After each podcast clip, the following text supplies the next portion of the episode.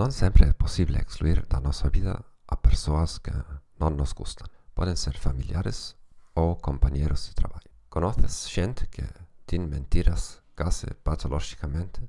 Moitas veces só din pequenas mentiras. Moitas veces só unha pequena, pero crucial parte da súa historia non é exactamente correcta. Cando os confrontas sobre as súas inexactitudes, moitas veces intentan restarlle importancia. Ou din que os entendem listę mal. Algunas de estas personas, déjame cuestionar. A mi memoria precisa, estou exagerando. Aquí tes unha solución. Comienzas a documentar todas esas pequeñas incoherencias e contradiccións. Oxe, dicho isto, pero a semana pasada a historia foi así. Co paso do tempo, ves periódicamente o teu documento. Isto ayudaráche a recuperar a cordura mental.